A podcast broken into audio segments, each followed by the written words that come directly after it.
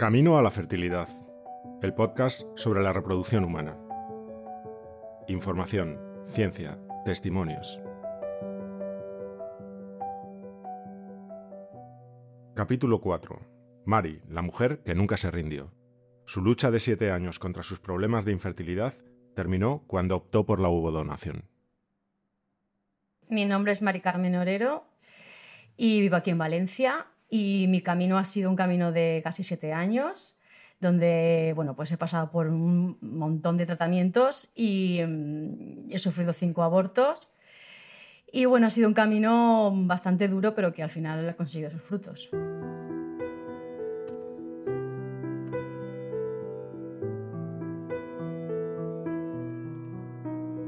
Yo me hice tres in vitros, eh, dos en una clínica y luego pues, ya me cambié a la otra y me hice tres in vitros y a la tercera in vitro cuando eh, me estimularon me sacaron tres óvulos, de los tres óvulos solo fecundaron dos, de los dos óvulos solo llegó uno. Yo al final ahí te paras y piensas, eh, o sea, mi cuerpo no, no está reaccionando como tiene que reaccionar. Es decir, aquí algo eh, no funciona.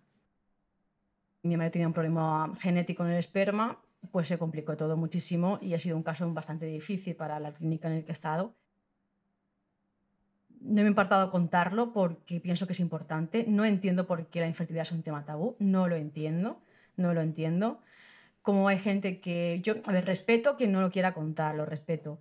Pero eh, yo sí que soy de las que pienso que si no se cuentan o que, o ya no contarlo, sino es que a veces se miente. Eh, lo que hacemos es, daño a las personas que lo sufren porque mm, yo conozco gente que, que, que, ha estado en la infertilidad y luego ha dicho que se ha quedado la primera.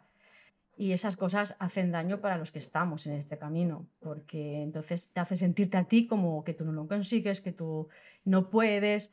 Entonces, para mí es una cosa que no he entendido nunca. Y al principio se hace tan doloroso por eso, porque no puedes contarlo, no puedes hablarlo, porque estamos acostumbrados a que cuando queremos algo, enseguida lo tenemos. Y esto es una cosa que se nos escapa. Y por mucho que uno eh, empiece a hacer buena alimentación, uno que empieza a hacer deporte, que se cuida, es una cosa a veces que tiene mucho que ver la naturaleza y que es una enfermedad, porque la infertilidad es una enfermedad y, está, y es así de claro.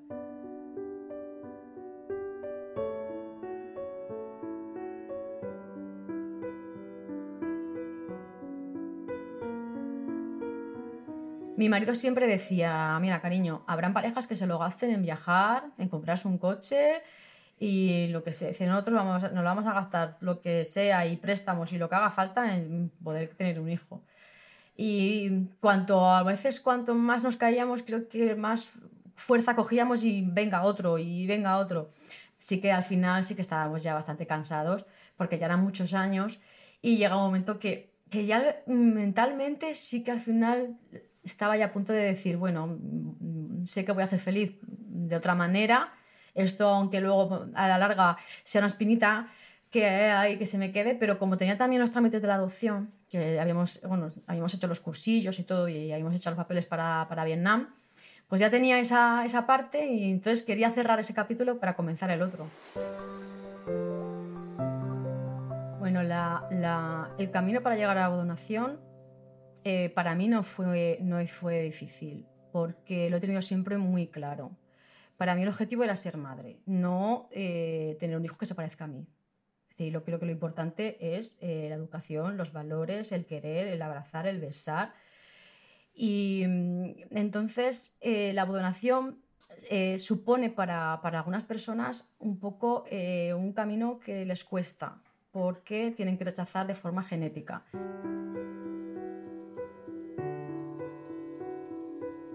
Está comprobado que la mujer a través de la sangre y a través del cordón umbilical transformamos genéticamente esos embriones. Mm, yo creo que, el sueño y el objetivo es ser madre, no que se parezcan a ti. No creo que sea ese el sueño de, las personas. ¿no? Yo tenía la, ilusión de que en esta casa hubiesen las risas y la alegría de los niños. Cuando llegué a la clínica, eh, directamente dije que quería donación. Eh, me acuerdo que mi ginecóloga me dijo, me dijo, pues lo tienes tan claro. Digo, eh, sí, bueno, ya he pasado por varios tratamientos, he visto que mi cuerpo no va hacer sí. Han probado medicaciones que estaban eh, por aquel entonces investigando para funcionar y tampoco he funcionado. Es es que creo que es tontamente machacar a mi cuerpo de esa manera. Entonces ya directamente me acuerdo que me hice mi primera abodonación y, y me quedé embarazada. Lo que pasa es que tuvimos la mala suerte que, que, aborté. Pero bueno, eh, porque hay que tener también eh, importante a las personas que se van a hacer ovodonación que tampoco es llegar y besar el santo. Tenemos que pensar también que siempre hay una parte mm, que es la parte de la naturaleza, de nuestro cuerpo, de cómo en ese momento mm, está nuestro útero, nuestro endometrio, cómo está, está, de receptivo. Entonces, eh, lo sé porque hay muchas chicas que, que, que, les ha costado mucho tomar la decisión de la abodonación y han llegado ahí ya pensando que ya lo iban a conseguir. Aprendes a tener muchísima paciencia, porque tienes que aprender a tener mucha paciencia. En, este camino o la, tienes o mueres, porque, porque la paciencia es algo primordial. De a lo mejor llegar un mes, hacerte una transferencia y te van a hacer la medición del endometrio y a lo mejor no lo tienes el grosor indicado para, para que se implante el embrión, entonces no te la, no te la hacen se cancela el tratamiento, tienes que esperarte otro mes más. Sea que las mujeres es como, claro, con la regla de ovulación es lo mismo. Entonces los tratamientos eh, se, van mm, desplazando en el tiempo según, claro, también lo que es el ciclo de la mujer.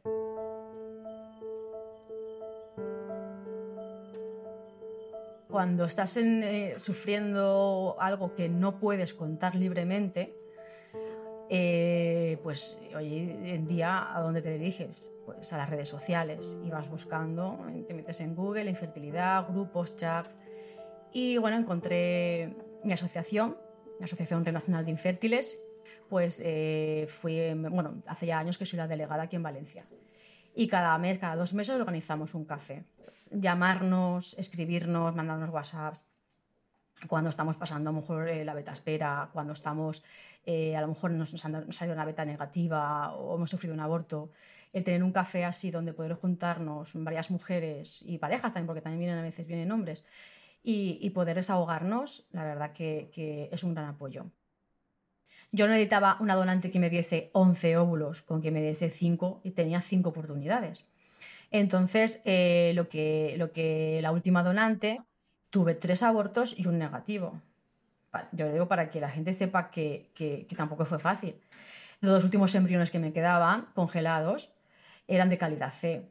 Y yo me los ponía de uno en uno, lo que pasa que, claro, como eran de calidad C, mi ginecóloga me, me dijo que, que para, bueno, ya era la última opción, no me quería seguir haciéndome tratamientos y me recomendó ponerme los, los dos.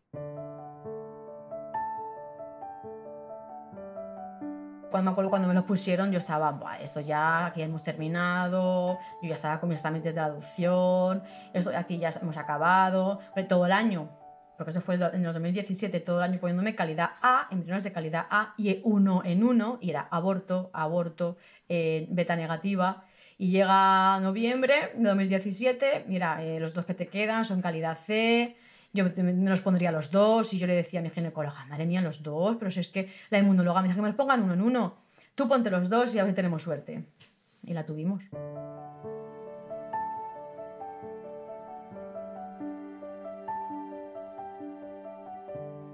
Yo solo quería uno y, y, yo estaba encantada de que me ponía uno en uno. Pero a veces yo creo que la vida es así y después de tanta lucha dijeron, pues te vas a tener dos y encima chico y chica. ¿sabes? Es decir, esto es el regalo, el regalo de tanto, tanto esfuerzo. Abre. Abre la boquita. A ver, cariño. Venga, abre.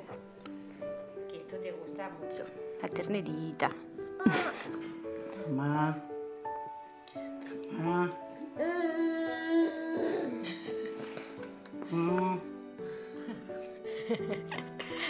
Hija, no me lo tires todo. Vamos. ¿Y hoy de postre qué? ¿Queso fresco no?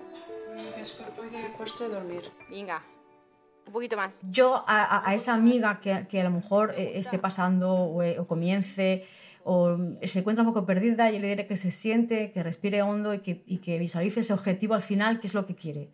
Entonces, cada paso y cada decisión que, que tenga que tomar será menos difícil si tiene un objetivo claro. Sigue escuchando Camino a la Fertilidad, un podcast producido por Agencia Chinatown. Dirigido por Vanessa Guseló y Javier San Román. Diseño de sonido y mezcla Vinicio Colín. Música Miguel Dantart. En el próximo capítulo, entrevista sobre gametos artificiales con el doctor Felipe Vilella.